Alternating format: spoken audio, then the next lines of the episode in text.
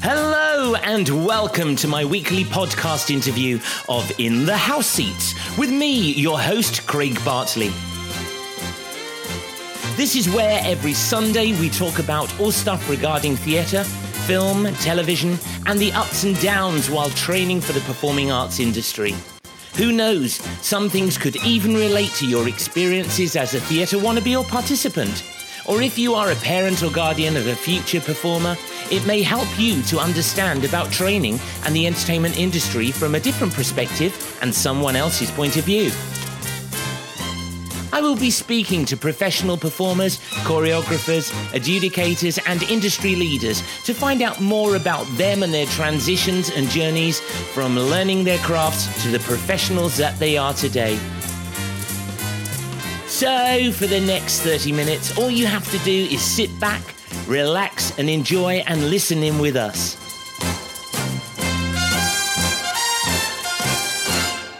Today in the house seat, we have performer and associate choreographer for West End television and feature films, Pip Churcher. Hello, Pip. Hello. Nobody will know me as Churcher. I'm Pip Jordan. No, we'll get to that later, but here we go. Yes. It's absolutely brilliant to have you with me today in the house seat. And I'm so excited to delve into your career and get the lowdown and your views about the industry and life in general. Now, what a fantastic and successful career path that you have had. Tell us all about it, where it started, where are you from, and where did you train? Oh, wow. Okay. So, born Pip Jordan or Philippa Jordan to mum and dad, Phil and Caroline in Whitstable in Kent. I have a sister, an older sister, Sarah, who still lives in Whitstable actually. Um, and we both trained with Deborah Capon, who was just the most amazing lady. She sadly passed away very suddenly a few years ago.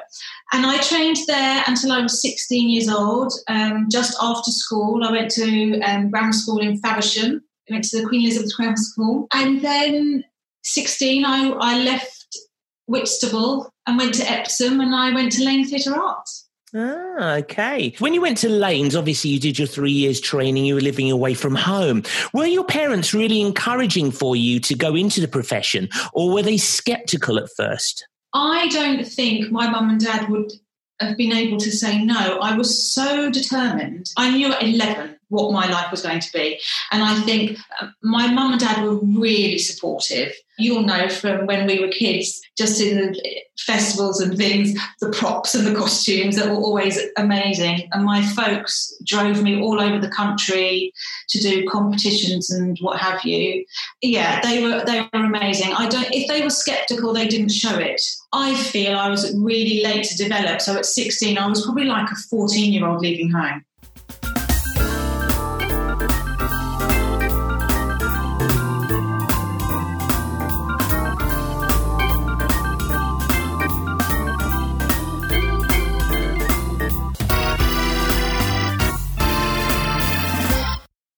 Obviously, because of your ability to perform in musical theatre, you had to train in all various styles across the board. Do you feel that this is compulsory in today's casting and audition requirements? Without a doubt. Yes. I think I was predominantly a dancer. People are going to laugh I say I wouldn't say I'm a singer. I can get by ensemble singing, but not solo stuff. So I was really lucky that a lot of my work in the West End was featured dancer. Which we'll touch on a little bit later. So, would you say that the main core was ballet when you're training? Yes, absolutely. Without that, you don't, you can't do anything else. Yeah, exactly. That's my that's my sentiments as well. Because in your case, when you filmed the Frylight commercial for a cooking oil, classical ballet training obviously was a must, as you were filmed in the kitchen as a ballerina on point. What yeah. did you have to do for this casting exactly? I had to be on point, and I was told actually I didn't have to. So I didn't have my pointe shoes, I don't think, for the casting, which they frowned upon. Basically, I had to dance around in a kitchen they had set up, sort of penché and open the oven and bourrée along the countertop. And things like that. I And remember I- this vividly. It was, I came out of that casting. I phoned my agent and I said, "Don't ever do one of those again." And then I got it, and I just when she told me, I laughed and cried because I thought I'm going to spend all day on point, and I haven't done it for about twenty years. fantastic. But it does, no, I agree. It, it is, um, ballet is the grounding Oh. for everybody. and I do have to say, I do notice that it isn't so much these days. Right. Yeah, we'll get to you casting a little bit later.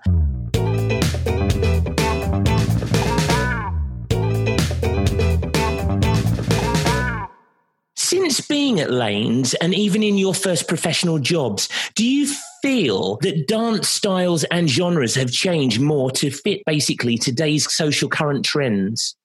Without question, yes. I, I never did any sort of street dancing or anything like that. And I know it was around because a lot of my peers on the commercial side were doing it. We didn't have classes in it or anything like that. So it's de- I think it's definitely moved with the times for sure. A lot of the time, the the staple stuff, the ballet, the tap, the modern, all that. I think the the not everybody, but I think a lot of people just want to do the fun stuff, and actually, you've got to have that basic technique.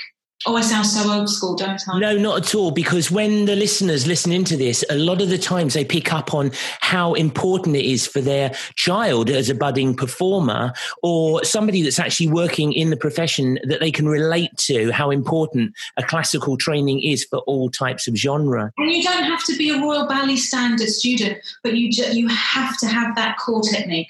Yeah, I agree.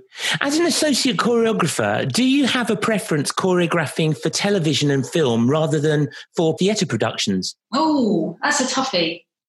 See, when I do associate choreography, it's in the room, it, theatre, it's a group of you, you know, creating and all that kind of thing.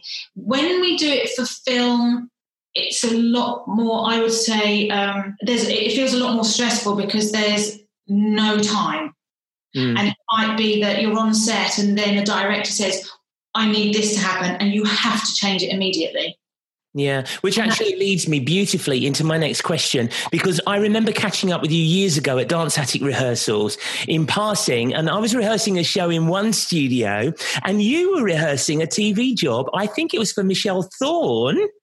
And just remind the listeners about some of your TV shows, such as Stars in Their Eyes, which you worked on for six years. I did. Oh my gosh, I worked six years. I worked on that. It was after my very, very first West End show, and then I auditioned for TV because my agent had a lot of the dancers on that show. And I remember auditioning and auditioning, and the audition was crazy. You had three different full-on routines.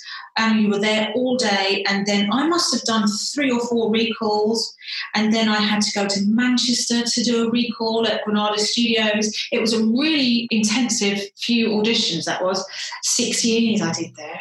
We, we used to rehearse every series in Dance Attic, and we'd be at Dance Attic for I I think about nine weeks rehearsal period. So you would learn every single dance you were going to do for the whole series in this nine weeks. And Michelle would video everything. And then you'd go up to Manchester to Granada. And the first time you got on set, you were in costume, I think. Yeah. And you all you used to do is you'd have to watch the video because you couldn't remember what you learned. It was really nerve wracking. And the spacing, 'cause that was my first TV job, the spacing is so different on TV camera because it's you're not in your window. Yeah, And absolutely. Now might say, Pip, you need to move to your left, and you'd move like two inches, and she'd go "Mm, a little bit less. And the floor used to be all these crisscrosses of lights, and you tried desperately to find something to have your marker. But Yeah. every single camera shot you had to know, and you got two goes. It is fast paced filming, isn't it, when you're doing um, prime time viewing, uh, filming and to get it out? How were the filming repetitions, did you feel? How many times did you have to like film it before, you know, it was ready to go out and cut? we got two goes and if any of the dancers made a mistake you didn't get another if the it was only if the punter made a mistake and i can't remember in my six years ever doing it three times apart from carol Carol Ward. She came out of Cher and she had to stop um does he love me I wanna, and she bless her got the note wrong so many times because she had no nothing to tell her what it was that she must have come about six or seven times. As a dance team on that series, you obviously were all required to have the abilities to perform various styles within the choreography as you had to suit who was being impersonated for each act. You know, for instance, if you, mm. if the listeners are remembering what this was about is tonight, Matthew, I am going to be, and then they go off in the cloud of smoke. Was this awkward for any of the dancers? As when a team is put together, usually not everyone has a certain style adaptability. Exactly right. So when I just said about us having to learn three different routines in the audition, one was really funky, one was quite balletic and technical, and so much so, Coupe Chasse and all that sort of thing. And then the last one was a hoedown. You know, the spectrum was just huge and the co- the company that she had, we all had our own strengths. So I wasn't always in the funky things, but I was always in the more balletic, more technical things like that. So, so was the hoedown um, tonight, Matthew? I'm going to be Billy Ray Cyrus.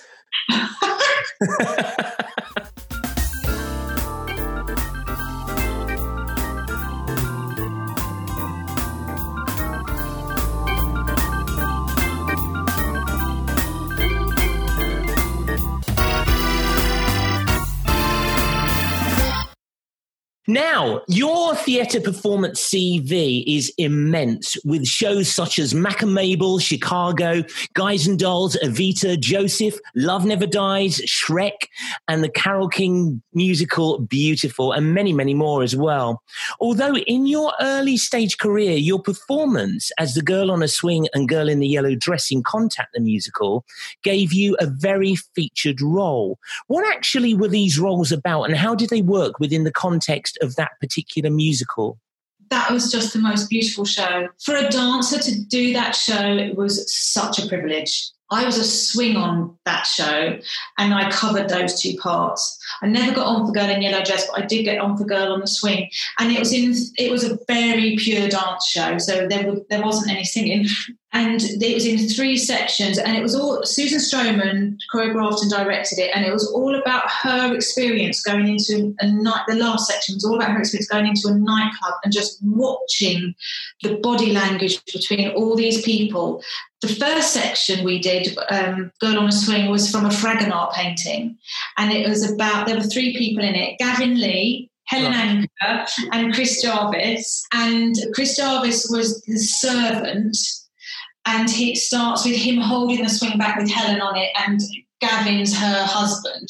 He goes off to get some more champagne, and while he's gone, the servant and the lady get it on on the swing, and the choreography was just phenomenal. It was really wow. gay and beautiful. And long story short, sorry, um, when he comes back with champagne, it's like, hey, look what I found, and they dance around again. And then at the very end, the servant gives Gav the money, and all along it's them that have been to, married. Oh, and oh wow! So they didn't do anything wrong. Right, right, right. I believe this ran at the Queen's Theatre, am I right? Yes. Now, now the new Sondheim. Mm-hmm. And obviously, as you say, was delivered by the Broadway renowned choreographer Susan Stroman. What was she like to actually work with? Just so inspirational. She's a genius, that lady. She knows what she wants. And I, can't, I don't remember her ever losing her temper. She was always so calm and so generous and gracious and just, she was amazing. Yeah, I have met her and I've always wanted to work um, for her. But I actually worked for her late husband with Cold Kitchen, obviously, Mike Ockrent. No, she yeah. talked a lot about him, actually. Yeah, amazing man. I was poorly at one time in my life for, for a little while, and um, they sent me most beautiful flowers and cards and everything as a couple, and it was just a really nice time. So yeah, it was it was great um, actually meeting her, and I've always wanted to work for her. But hey, you never know. I had to come back from holiday to audition for that. Um, they had the auditions, and then I went away on holiday, and then they asked me to. I didn't think I'd got it, and then they asked me to come back to audition for Swing, and I had to get a flight home from my holiday with my family. Wow, yeah. crazy! I know, and then you get it.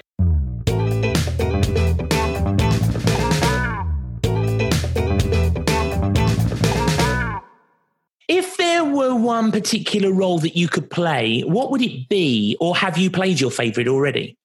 Havana Girl in Guys and Dolls, I took over that's been the most amazing. That was the most amazing. And which version did you do? Because there's plenty of them out there. I did the Donmar version for Michael Grandage and Rob Ashford, Ewan McGregor and Jane Krakowski, Dougie Hodge. Yeah.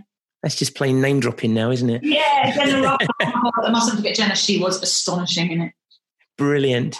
As a professional performer, do you feel that being considered for some roles are completely out of reach? As even though you feel that you are completely right for a role, you would never be considered to be put up for it by your agent or seen by a casting director? That I'd want to be up for. Something that you you think that you would be right for, but you know, in this day and age, a lot of people say it's like my for me personally, I've always wanted to play Jean, um, Jean Valjean or mm. Phantom. But I would never be considered for it, and I know that. I see. So you've got to be, real, you know, real with your thoughts. And I know for sure my agent will put me up for it, so it's not even worth. Well, I think I'm really realistic about the fact that I'm not going to be put up for roles because dance is my thing. Yeah. You know, and so, I, gosh, I feel like I've been so lucky. I was saying to my husband the other day, you know, so many people haven't. I've fulfilled my dream. I, I don't know how. I don't know how else to put it. You have had an amazing career. I'm I'm kind of sad that I'm old and I and I can't do it anymore. I'd love to keep going, but it feels so short. Although I've had the best time and a really long career, it feels so short. Like I'm not ready to stop. No, I, I hear you. I, I feel exactly the same. In here, I still in my inside, I still feel 19.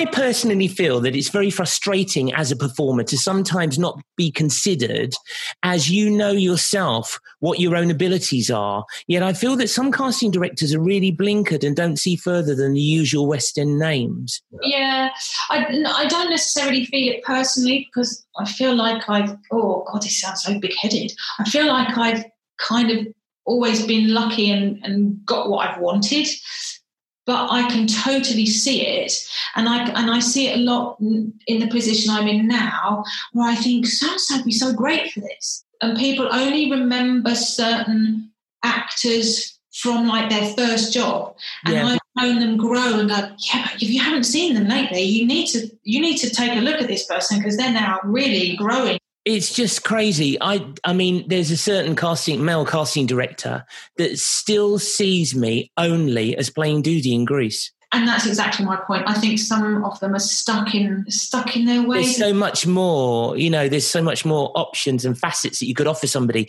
if they could just give you the chance. And that's that's what I was I was meaning do you feel that you would like to see some fresh new faces in lead West End roles? I do, yeah. And I, I understand that it's a huge risk and that a lot of people aren't prepared to take that leap of faith. But I do, yeah, oh, of course. It would be great, isn't it? It's, you know, I mean, everybody that I see in the West End are like more than competent, but it's just nice to see something fresh. And it's, and what people tend to do is, oh, I saw that person in Wicked or I saw that person in Elf and now they're playing this. And how is that possible?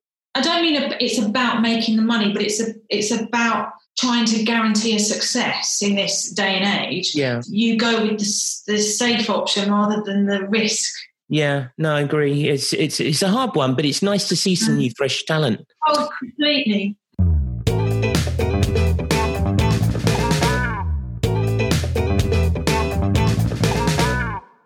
This is so great that I have you here in the house seats today, as I've not caught up with you in such a long time. But before we chat a little more about your career, tell me about your lovely dog. Oh, my dog? Yes. Milo, the border collie. He was two on Saturday. Ah. Oh. He's a nightmare. Oh, aren't they all? Oh, he's. you wouldn't a, do without them. Well, I don't know. He has changed our world. We don't have kids. Right. So we've got, we've got, Milo. And he came to us from a lovely farm. I don't mean a puppy farm. And met his mum and his dad and everything, who are gorgeous. We found out early on he has a birth defect and he has bilateral um, hip dysplasia.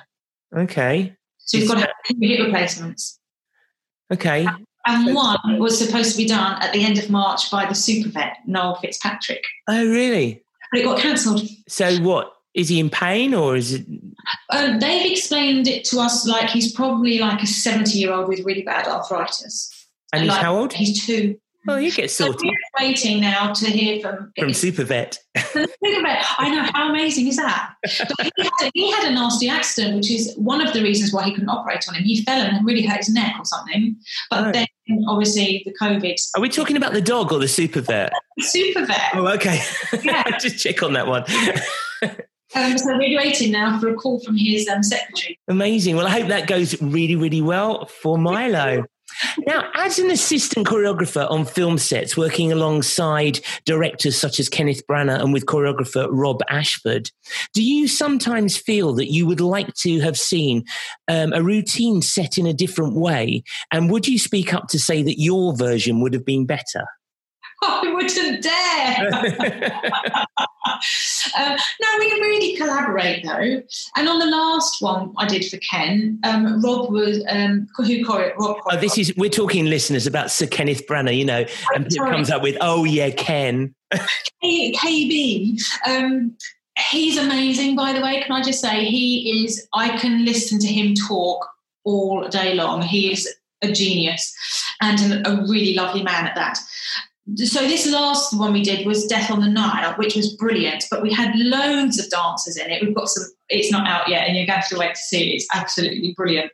But Rob couldn't be there quite a lot because he was doing Frozen. So I was in charge quite a bit of it, which was amazing, but daunting at the same time. And we had a lot of dancers and things kept changing. So I did have to just do my own thing a lot of the time. And did he agree with what you came up with? He had no choice. Ah! yeah, no, he did. Yeah. That's Yeah. amazing. Changing the subject from work for a moment, what have you been up to in lockdown and have you learned any new skills or taken up a new creative hobby? I do ballet every day. You do ballet every day. Okay, well, I'll put that down as your creative daily thing that you've gone back to doing ballet every day. Yeah, with a comp- with two girls. Do you know Flick Swan? Flick, yeah. Her and Victoria Marr have this. They do the ballet.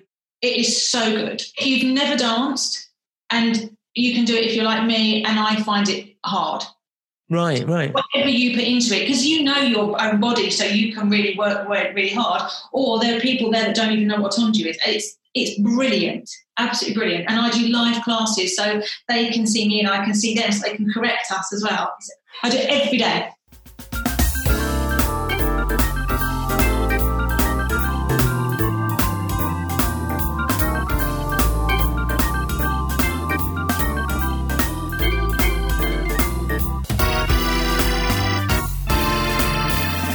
Let's go back for a moment to before your professional career started and when you competed in dance festivals. Do you feel that dance festivals and competitions give a good solid grounding and progress dancers and performers for a future in the industry? Yes, absolutely. I used to love it. Although I think it can have good and bad results. And I think that massively depends on the parents. Because you, you remember there were some pushy parents. There still are around because I'm adjudicating quite a lot. And it, and it made some of the candidates not very nice. But um, no, I think it was brilliant. You experienced a really healthy competition. Yeah, and that's a good grounding for when you go to auditions and jobs and so forth. Yeah, and you know, when you're in the festivals, you're the big fish in the little pond, aren't you? Yes. That sort of healthy competition leads the path to go to college because I think so many people get swallowed up. There are so many people, and everyone's really good. So now I always knew you as the talented Philippa Jordan. and then you got married in 2013 to the lovely Jeremy Piers Churcher. How did you meet and what does he do? That's hilarious, Jeremy Pierce. We met. He hates me telling people this, by the way. We met on the we met on the internet. So I met my hubby on the internet too. Brilliant. It was my second date. Good for you. Yeah. I think it's a way forward, especially if you're in our industry, because we work such weird times that it's how are you supposed to meet anybody? Well, the first chap I met up with was a multimillionaire um, dentist on Harley Street. Woohoo. But the plumber's merchant man made me fizzy, so I went with him. so that's what he does, is it? It's um he owns a plumber's merchants, yeah. So it's a family run business that's been going for 30 odd years. His dad started it up and they I think they were fitters and things like that to start with. And then some of the boys asked if his dad years and years ago could get hold of some goods, and that transpired into what we have now, which is SHAPS, which stands for Shoebury Heating and Plumbing Supplies.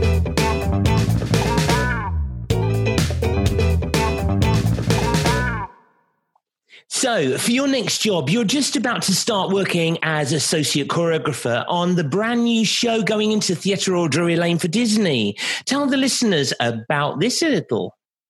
Yes, this is Frozen, the musical, coming to Drury Lane. So exciting. Really uh, a biggie, isn't it? It is a big one. Unfortunately, though, because of our current circumstances, with most theatres closed all over the world at present, Frozen has just been cancelled and had its notice in New York. I was lucky enough to see a matinee of the Broadway production at the St. James's Theatre with the original cast when I was over there working on Broadway myself. So, obviously, being Disney theatrical, it's very spectacular and visual. So even though there have been massive changes to Drury Lane as a theatre to house a musical, are there any changes to the actual production for the London version? Yes, there are. And An exciting one. yes, I think they um, they put some changes in on the American tour that's out now, and I think there are going to be further changes for London. Wow. You're going to have to come to the show to see what they are. Well, we'll get to all that in a minute because I'm going to tell people about uh, tickets and everything. So, are you excited to be on Frozen in London? Oh, my gosh. I mean, who wouldn't want that job? Is it, are you actually going to be in the show or are you just working the show? No, so I'm looking after it. You're looking after it. That's a big, big task. Yeah, yeah, I know, right? Yeah. So um, we'll have a resident director and I'm the associate choreographer. So I won't have to be there every day, but um, obviously I'll be there throughout the rehearsal process, and and then I will look after it and put all the understudies in and all that sort of thing. But I'm working on Germany as well, okay. so we've been out to Germany to do all the auditions as well. But then I got sent home because of yeah lockdown. Ah, oh, well, look, I'm sure that you'll be working on many, many productions in the years yet to come. What an amazing career path you have had with so much still to achieve within the industry as well.